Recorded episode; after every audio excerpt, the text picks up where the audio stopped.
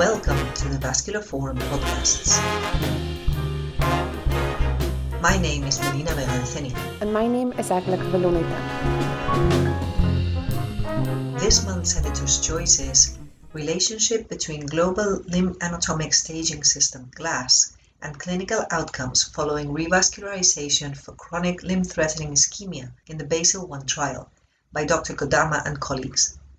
The recent Global Vascular Guidelines on Chronic Limb-Threatening Ischemia introduced GLASS system to define and score the angiographic complexity and severity of infrainguinal disease, combining femoral popliteal and infrapopliteal grades into GLASS stages 1 to 3, according to increasing complexity of disease along the target arterial path. This path is defined as the physician preferred route for endovascular therapy that is most likely to establish continuous inline flow to the foot. It will normally include the least diseased infrapopliteal artery unless an angiosome specific revascularization is planned. GLASS grades and stages were derived by expert consensus and are supposed to correlate with immediate technical failure and one year patency. But this predictive value of real outcomes has yet to be proved. And this is the context in which this study has been performed. What was the precise aim of this study? The aim of this study, as stated by the authors, was to use the UK BASIL 1 trial patient cohort to examine the relationship between GLASS stage of disease and immediate and long-term clinical outcomes following bypass surgery or endovascular therapy for chronic limb-threatening ischemia. Let's remind our listeners that the BASIL 1 trial randomized 452 patients with chronic limb-threatening ischemia because of infrainguinal disease in the UK from 1999 to 2004 to receive either bypass surgery first or endovascular therapy first. Follow up ended in 2007. How did the authors of this study retrospectively grade the disease of these BASIL 1 patients with GLASS? The pre intervention digital subtraction angiograms of 377 patients, that is 83% of the recruited patients, were available and were glass graded and staged by three of the study authors blind to the revascularization method and clinical outcomes. As it was not possible to reliably quantify calcification in the angiograms, and not all of them included adequate biplanar foot views, the glass calcification and pedal modifiers were not used in this study. So they classified the available patients in glass stages 1 to 3. And what were their endpoints?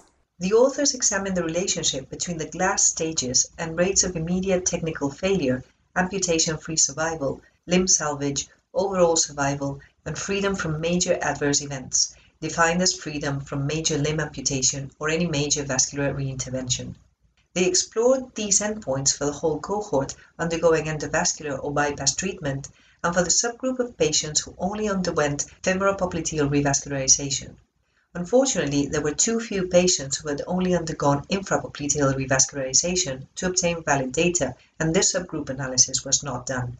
Okay, so we have 377 patients in the study. What were their baseline characteristics and glass classification? Their mean age was 73 years, 59% were men, and they had the usual high prevalence of cardiovascular risk factors. 42% were diabetic, 63% hypertensive, 79% current or former smokers.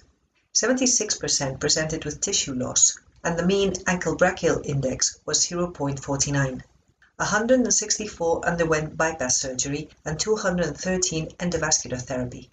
As it was a randomized clinical trial, the baseline characteristics were similar between those receiving surgical and those receiving endovascular treatment, except there was a higher proportion of men in the surgical group. There was no significant difference in glass femoral-popliteal or infrapopliteal grade or stage, or in the target arterial path between both groups. Right, let's start with the endpoints. First, immediate technical failure. Was GLASS predictive of this outcome? It was for endovascular treatment. Technical failure occurred in 14% of GLASS stage 1, 15% GLASS stage 2, and 28% GLASS stage 3 patients. On multivariate analysis, GLASS stage was significantly associated with immediate technical failure rate with an odds ratio of 1.73. Diabetes was an even stronger risk factor, with an odds ratio of 2.74. However, there was no significant relationship between glass stage and this technical failure rate for bypass surgery. Next, we have amputation free survival.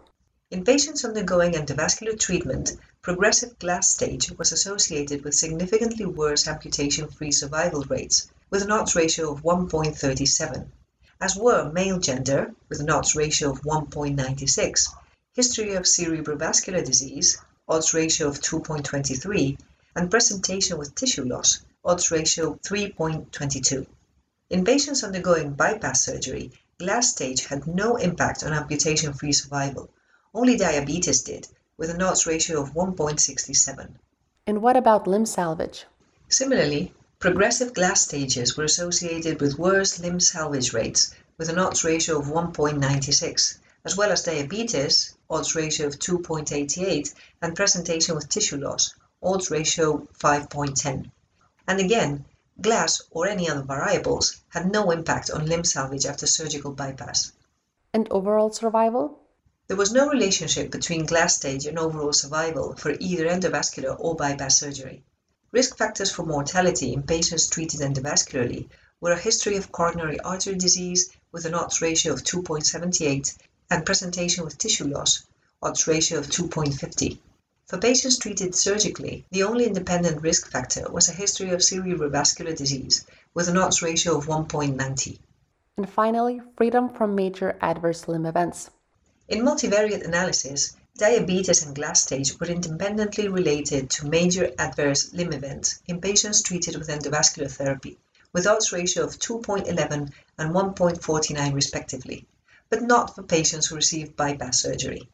Long-term outcomes in patients undergoing endovascular therapy tended to become progressively worse with increasing glass stage, particularly freedom from major adverse limb events, compared to patients receiving bypass surgery. You mentioned that similar analysis has been made in the subgroup of patients with revascularization limited to the femoral popliteal sector. What were the results in this subgroup? There were 268 patients in this subgroup. 159 received endovascular therapy and 109 bypass surgery. Again, the baseline characteristics were similar except for more men in the surgical arm. Glass classification was similar in both treatment arms. As observed for the complete cohort, there was a trend for clinical outcomes to be adversely affected by increasing glass stage for endovascular treatment, especially freedom from major adverse limb events, but not so for bypass surgery, and especially not so for vein graft bypasses. So, in the BASIL 1 trial, the glass scoring system does show a relationship with clinical outcomes following endovascular treatment, but not bypass surgery. How can we interpret this? The GLASS system intends to be a refinement and a consensus update from TASC, which was used 20 years ago when endovascular therapy was being developed. Endovascular surgery is a lot more mature now, although it's still in development, and is used widely, so a more focused and precise scoring system is welcome. And the GLASS system has been designed precisely from an endovascular point of view. This study does show a reasonably good association to guide clinical decision making, however, only for endovascular therapy. It is very intriguing how endovascular and open treatment seem to follow different rules or are sensitive to different tools. For example, the angiosome concept never really applied to bypass surgery, where collateralization seems to play a much greater role than after endovascular treatment. And the same seems to happen here, where glass has no predictive role for open revascularization. Two different concepts for the same biology, and two different ways of planning treatment, which must be harmonized within each team. The glass system can help in this setting to identify the patients whose anatomy is least favorable for endovascular treatment and should be considered for a bypass first strategy, and vice versa. To finish off, what are the main limitations in this study? The study was conducted in the early 2000s, so endovascular therapy was performed mainly with plain old balloon angioplasty, which is seldom used nowadays in the femoral popliteal sector so outcomes could differ with more recent cohorts, in which drug-coated balloons are used more liberally.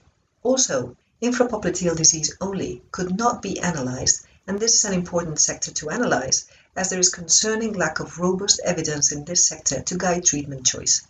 Other limitations include the use of digital subtraction angiography instead of CT angiography, which offers more data, especially calcification, an important factor as mentioned previously and the limited number of patients in each grade and stage when distributing the 377 patients in the study.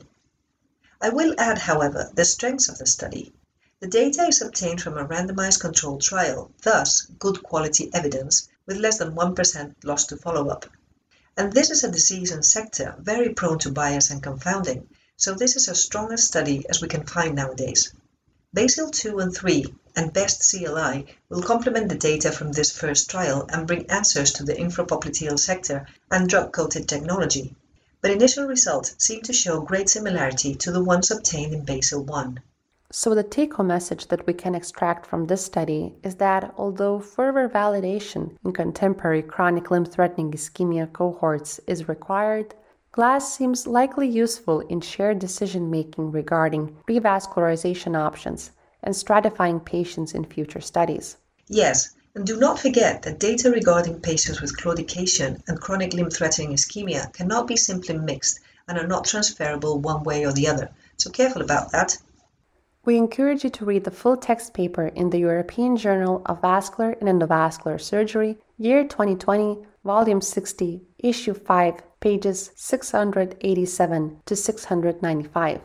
It is open access, so available for everyone. Thank you, Agla, and thank you for listening. We will be back soon with more commentaries on Editor's Choice papers.